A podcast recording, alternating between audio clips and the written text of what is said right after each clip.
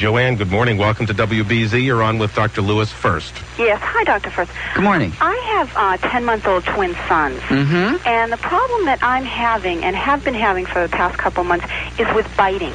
Hmm. Um, when one of them gets frustrated or gets too excited in play, he has a tendency to bite his brother and and hard enough to leave welts. I will I will give you a quick trick for biting. Mm-hmm. You ready? Yep. Put your emphasis on the bitee and not the biter. Oh. Mm-hmm. If your house is safe, okay, as soon as the bite occurs, take the one who's been bitten, go ahead, you know, a little TLC, tender Mm-hmm. loving care, take them in the kitchen, give them a band aid while the other child sort of sits and says, What's in it for me?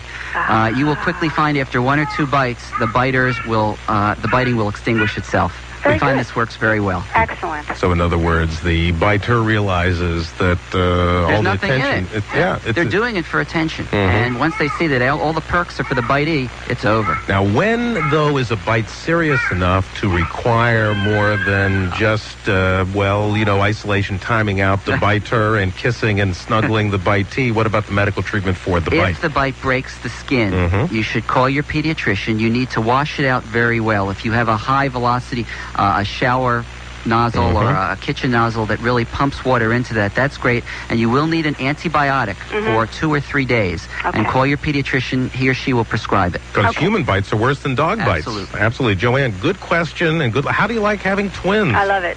and do you have other kids? No, these are my first two. Okay, that is delightful. So are they uh, Have fun. are they fraternal twins or identical? They're fraternal.